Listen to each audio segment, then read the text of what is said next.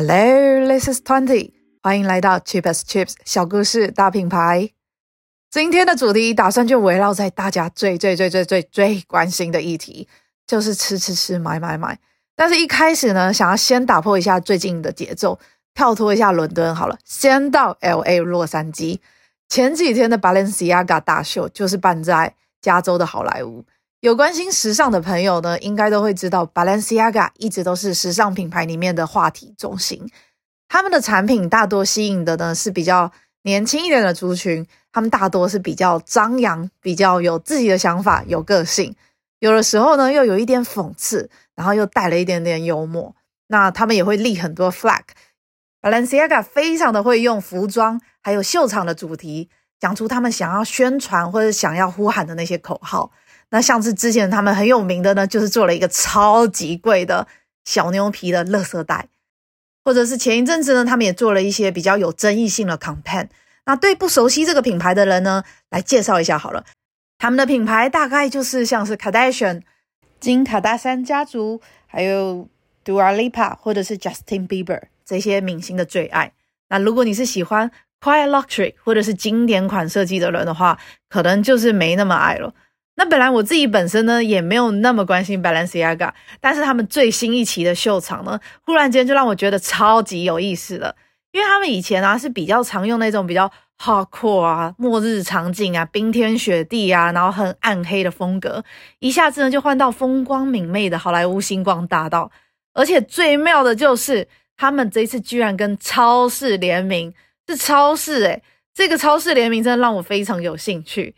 对，重点我今天不是要讲 Balenciaga，重点是这些比较年轻啊、崇尚奔放啊、展现自我意识啊、有 noble shit 这些族群，他们居然会对超市有兴趣哦！而且这次的联名呢，不是只有我说了算而已，整体目前的评价啊是完全的大受好评。所以呢，我就想要跟大家来去讨论一下，到底是什么样的超市能够跟 Balenciaga 联名，然后来介绍一下好了。那这家超市呢，就叫做 Ever Run。我查了一下他们的品牌历史啊，真的是觉得有一点点黑色幽默，而且你叫什么名字，基本上可能就会跟你的未来的发展有一点关系。因为 Everyone 他们的品牌名称呢，本身呢就是一个讽刺的乌托邦小说它的名字而来的。那它的呃原本的意思呢，应该算是 Nowhere，然后重组而成的。那在这本小说里面的世界观呢，就是犯罪就是疾病，所以你疾病的话呢，就是犯罪。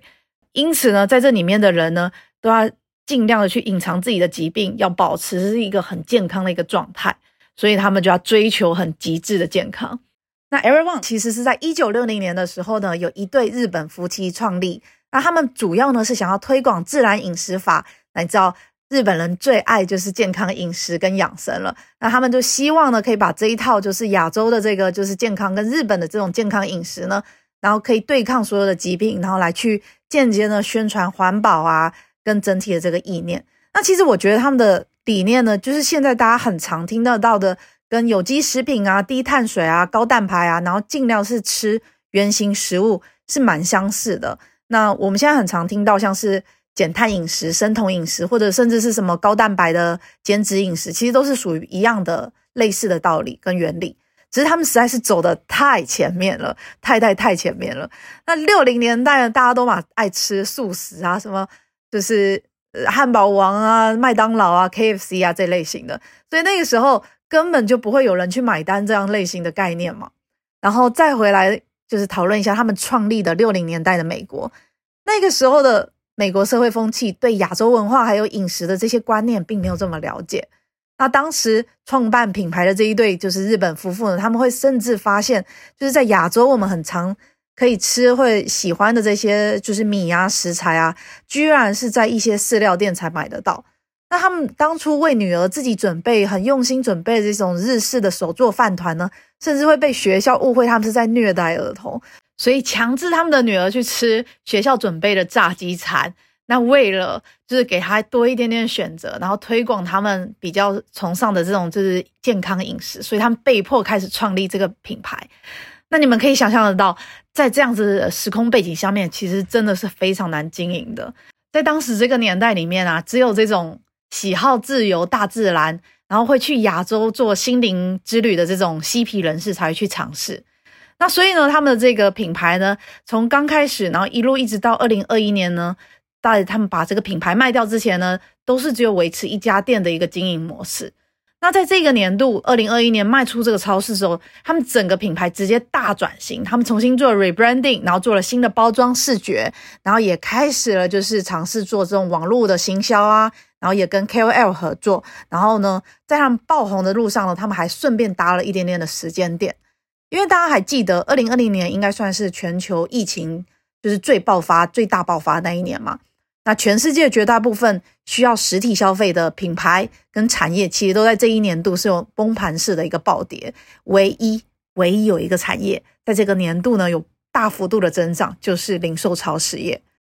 因为在封城的情况下呢，绝大部分欧美的规定是所有的品项跟产业都会强制被关店，只有超市是唯一一个产业是可以继续营业的地方。那疫情期间呢，也是让大家才能够真正的意识到就是健康的重要。那超市忽然间就变成了是整个城市的连接，变成一个社区跟一个城市里面最重要的一个存在。那我忽然间想到，那个时候伦敦的 Design Museum 其实超级聪明了，因为那时候英国也是在封城的状态嘛，所有的艺文活动当然是全部都只能停摆。那我刚刚也说了，只有超市可以照常营业。那为了要让这个艺术跟创意不死。他们那个时候呢，就是硬是开了一间期间限定的超市店，然后他们卖的就有设计师的商品啊，也有设计包装的生鲜蔬果啊、干粮，就因此吸引超级多人群聚购买的。那我的朋友呢，那个时候还千辛万苦穿越了整个伦敦，就是为了要去那边买一包米、买个罐头，然后去看看展这样子。那我真的觉得他们真的是超级有脑又超级有动的，难怪。外国人少嘛，就有的时候真的是有点原因了。那不过呢，Erewhon 这间超市呢，他们其实不是卖设计商品，他们真真实实的就是一家超市店，而且他们呢还不是很大间。听说他们的店呢都是比较小间的，他们里面的整间超市的 keyword 呢，就是像是用无麸质啊、放养啊、有机原选这样子类型的字。再来呢，他们提倡的就是新鲜饮食，以不提供冷冰冰的这种冷冻微波食品为主。他们最主打的呢，最招牌呢，就是鲜榨的果汁，还有新鲜的奶昔，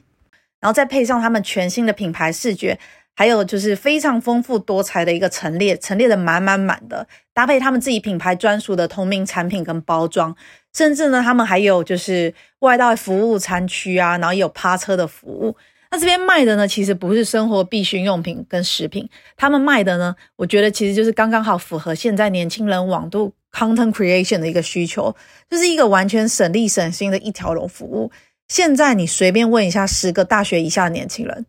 大概有七八个人会想要当自媒体啊，当网红。那他们每一个人都有这么多这么多的一个 content creation 的一个这个就是需求，他们需要创作素材，刚好这里呢就是有一个。呃，很棒的一个背景，又有这些话题素材，这是一个他们所有素材重叠的中心。所以，即使在加州里面呢，这个超市他们的售价是有百分之九十五以上的加州人是负担不起的。但是，光光这另外百分之五 percent 的人，还有他们的一些呃话题热度，就可以让这家店在 social media 还有在 TikTok 上面累计超过五亿以上的流量。那我觉得这有点像是现在对 Gen Z 来说的话，他们追求健康就是一个很时尚的一个行为。那健康呢，就等于贵，那也就是等于是说要炫耀自己的生活价值观呀。所以健康的饮食呢，就会变成是一种就是精品的象征。喝一杯他们这个 Bobby Pink Sunshine 的一个这个草莓口味的奶昔，就很像自己是跟 Halle Bieber 就 Justin Bieber 他老婆一样，这样子就是很潮。那他们整个品牌呢，从最早的被歧视、被排挤，然后到被嬉皮人士拥护，然后到经营不善卖掉，现在又变成网红追捧，然后大家都买不起的一个状态。我觉得就跟他们的品牌名称，就是这个这个乌托邦的这样子一个小说名一样，这真的是荒谬到不行，真的是好强，我真的是好佩服他们哦。而且也是因为大家现在捧成这样子，所以负担得起这种又潮又精致的这种就是呃消费族群的话呢，表示他一定会有某程度上面的经济程度，也看得懂这种潮流文化的人。因此呢，现在这家超市呢，它甚至是变成了呃交友约会的一个圣地。他的这这个超市呢，它还甚至延伸了其他的产业链，有约会教练啊，还有交友活动呢，就会直接是办在这边，然后帮助大家就是配对找对象的。所以我觉得他们也很聪明，他们在爆红之后呢，就是一直间接的促成了这些话题，持续保持高热度、高讨论度，让他们可以继续持续的获利。那那但是我自己呢，其实真的是很好奇，现在美国到底是怎样？因为大家说就是通膨啊，经济不好啊。所以有很多就是加州，大家都会都有听过这零元购的那种窃盗偷窃案，然后还有他们疫情之后呢，他们整体的经济，然后到他们毒品泛滥到不行，所以延伸出来的很多的丧尸呢，这些不刚好都是在加州吗？结果从一个城市，除了刚刚我讲的这些就是比较负面的新闻以外，居然还有 Error One 这样子的存在，真的是没有去到现场，我都能够感受到满满的剥夺感，还有贫富差距。所以有在美国生活的人，欢迎跟我分享一下现在到底是怎么样。我真的觉得蛮好奇的。那我其实自己呢也觉得很有感，因为在像是在 LA 啊，或者是在伦敦啊这样类型的大城市里面，真的是有很多不同的元素同时间都在发生，同时间又在酝酿当中。同一件事情呢，可能诠释的方式不一样，就会有很大很大的差异。相较 Error One 在美国因为社群媒体爆红呢。我发现，在伦敦的话呢，也有另外一个有相似理念的牌子，那正在英国中悄悄的发展里面。那这个牌子呢，其实我前几年在做伦敦的案子的时候，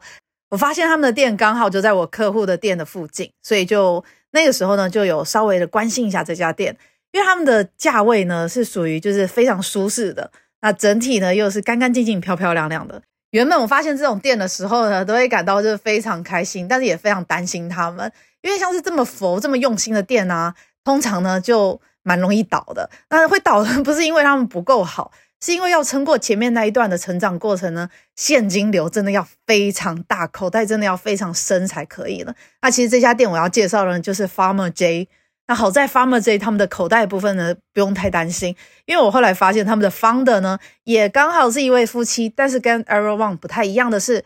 他们夫妻两个原本一个是 investment banker，一个是 lawyer，也就是说，他们原本一个是投资银行的高级顾问分析师，一个呢是律师。这在伦敦上班族里面都是领最高薪、最高薪的族群了。那在他们原本的工作环境里面，他们工时很长，基本上他们三餐都是要在外食，要么就是在办公室里面，要么就是在附近吃一吃。所以，如果他们没有空自己煮，想要吃个简单快速的，在英国。在伦敦真的是选择不算多。以现在来说的话，伦敦的话，你选择的有西式的，有 Pret A Manger，他们的标志呢有点像是一个红色的星星。那大家常常在念的时候，会很像是一个叫 p r a t a Manager 这样子的念法，但是它其实是法文来着的。吃的东西呢，大概就是三明治啊、卷饼啊，还有一些啊、呃、小的一些面包啊、热汤这样子，或者是利用，那它一样也是有卷饼、有汉堡、有轻食。亚洲式的话呢，就是伊ซุ啊、瓦萨比，那这类型的都是比较偏日式的，有一些拉面啊，或者是咖喱饭，这些快速的连锁的一些午餐的价位大约都是在八磅左右。那八磅的话，现在换算起来大概就是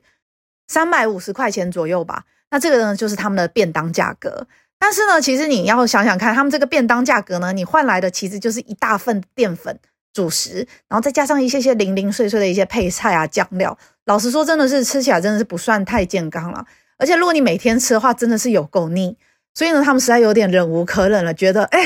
为什么我赚了这么多？哎，不是没有赚，就是实在忍无可忍了，觉得为什么？为什么市场呢？就是没有办法，就是提供多一点点的选择。再这样子吃下去，真的是要疯掉了。因此呢，他们就。跳开就是自己原本的舒适圈，然后打算自己创业，追求就是提供一下就是不同的饮食的方式，然后想要提供给大家另外一种选择。那重点呢，就是要快速，要吃得健康，还要可以开心的选择，又不无聊，又不会太贵的吃一餐。总之呢，就是一句话，他们就是标准的老板，要又快又好又便宜。而且呢，他们还要开在所有伦敦最贵的店，因为你们要知道嘛，他们原本是呃，一个是 banker，一个是 lawyer，他们都是在最精华的地段上班的，所以他们就是想要开在这些店里面，他们就是标准的老板的要求，什么都要好。那再加上他们开店的时候呢，就锁定了自己跟自己啊、原本的这样同温层一样的这种白领上班族，在这些高消费的地方展店，基本上呢，他们就是在喷钱。一开始的时候，他们也是经营的蛮辛苦的，那很多人都还劝退他们，就叫他们不要开玩笑了，就是做这种饮食餐饮类的，然后要照他们这样的方式，基本上是经营不下去了。曾经呢，他们就是因为就是这样的经营有点困难，为了要提高整体的一个产量，所以他们也有推出过一阵子，就是已经包装好的便当盒。但是这种包装好的餐食呢，就是会很影响口味跟视觉效果嘛。所以推出之后呢，就是不好吃，看起来也不可口。那又跟他们原本想要做的这样子的初衷有点，就是又要赏心悦目，又要好吃的餐食，整体都会有点冲突。所以基本上他们前期的时候，果真如我说的一样，其实是惨亏一波了。不过我觉得这就是创业最常见的一个状态，就是我觉得啦，就是只要有好的想法跟有好的产品，要从草创到有一点人气。跟有一点销量，其实真的不算是太难，但是要从这样子有一点冷气跟销量到真正的扩张，到转换成实际的获利，这一段过程才是最难的。真的就是有很多老板做错了时候呢，策略错了，那他们也没有考虑到原本的初衷，然后最后死掉了。那这个时候呢，唯一的办法呢，其实就是也蛮简单跟粗暴的，真的就是剩下超能力了。那 Farmer J 呢，他们在做错决定之后呢，就果断的砍掉这个产品线。然后找到新的投资人，然后投入更大量的资金，这就是他们的解决办法。那他们就从原本的一家店呢，就直接在经营困难的时候呢，融完资之后呢，就直接再多开了三家店，然后就撑下来了。到今年的二零二三年的为止呢，Farmer J 已经在伦敦开了第十家店了耶。其实我今天想要介绍他们，也是因为我在研究 Erewhon 超市的时候呢。忽然间发现，在 Instagram 跟 TikTok 上面有非常多人说，他们发现了隐藏版伦敦的健康美食，那就是他们。已经有一小票的忠实爱戴客户，而且把他们定位成为伦敦的 Era One。那首先他们的理念呢，也是健康啊、新鲜啊这类型的东西，但他们的方法呢，是要跟英国当地的小农合作，在他们的网站跟他们店面里面呢，都会有一些就他们合作的农场的一些名牌。不过小农是我说的，我从他们官网上面点过去，每个连过去看的话，我就发现他们分类超级细的。那什么番茄、草莓、生菜、cheese，全部都可以溯源，而且每一家都是百年以上的家族企业那种的。完全可以看到所有的食材来源，然后再来呢，他们也可以用就是网络预订、现场取餐这样类型的方式来去做，就是购买，非常符合上班族快速外带的一个需求。他们现场的装潢呢也非常好，就是我之前发现他们的时候，其实就是从他们的现场装潢看到他们的好的，因为他们的家具啊跟道具的整体的配置是舒服的，不会太复杂，用料呢也是。整体的反映了就是品牌的精神是比较偏暖的灰色中性调的这种调性，然后搭配木头啊还有瓷砖拼接，感觉呢就是会让人家觉得它是讲求效率，但是又不会到太过原始，那也不会就是让人家觉得说呃非常的呃高单价，让人家买不起。我觉得他们就是抓的这个平衡点刚刚好，让人家就是不会觉得疲劳，又不会过于精致，会很有距离感。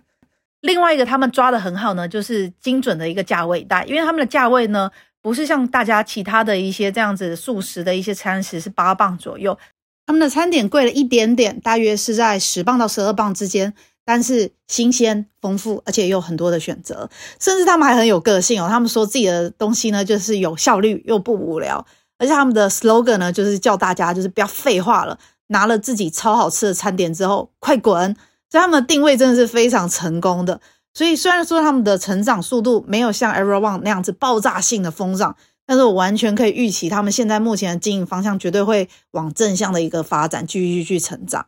我自己觉得蛮好玩的，因为我今天讲的这两个就是比较偏啊、健康饮食这样类型的一个品牌呢，它刚刚好呢都是在疫情之后疯狂的一个增长。除了抓到对的时机点以外呢，他们最大的共同点就是。做品牌视觉的一个用心，这两个品牌都在实体店还有他们的包装上面花了非常多的心思。很多人都会觉得店内的陈列跟他们的专属的包装啊，就是摆出来给大家选择或者是额外开销，其实是，但当然也不是，因为这些都是构成网络行销的素材之一，然后你才有可能在社群上面被推广跟宣传嘛。Erewhon 有他们自己的周边商品，还有他们自己的包装，他们最被大家喜欢的呢，除了是明星啊，精品这类型的效益，还有他们的陈列，他们连香蕉哦都是一串一串、单串单串的去陈列摆出来的，为的当然就是好看啊，而不是最大化的存放法。结果呢，就是他们的每一瓶的坪效收益呢，其实是美国其他超市的四倍以上。Farmer J 他们是用好看的装潢，再加上食物配色，那当然还有他们很精准的一个定价，先打入了伦敦的餐饮市场。再联合可靠的伙伴呢，就聚成一个小农超市聚落的概念。有一个讲法呢，是手机先吃，就是现在大家有很大的族群呢，吃东西之前呢都要先拍照。甚至英国年轻人有一个讲法，就是怎么样子算定你已经变成熟呢？就是开始注重健康，开始自己煮饭。他们就是看准了年轻人很爱分享食物到社群媒体上面这个动作，所以在包装跟选择上面都有很大幅度的选择，让消费者不会感觉到很无聊。今天介绍的两个品牌，一个算是 premium brand，一个可以算是精品的定位吧。先不管他们的发基地点，还有他们东西好不好吃，重点是他们定价都算是偏贵的，这是一个很好的 mindset。我觉得亚洲人有点有趣，不管是哪一个国家。或者是地区的人，大多数的亚洲人对吃都非常讲究，又很有追求。常常在国外跟欧美国家的人讨论吃的时候，这件事情就不是只有吃而已，这对亚洲人来说简直是 personal 的事情了。但是我们的餐饮零售常常是过于追求 CP 值，有的时候呢，就是想要保持这个原味，然后忽略了整体的一个包装。那我讲的包装呢，其实是包含了整体的一个视觉装潢，还有整体体验全部都算。那这样子的话，到底要怎么样子才能够吸引新的顾客来尝试呢？总结，要抓住大家的钱，要先抓住大家的眼睛，再来是胃，然后自然而然了，你的钱就来了。只要抓对人群，做出相对应的设计的话，就算你是做超市还是卖便当，都可以变成是精品。以上，今天就先这样吧，拜。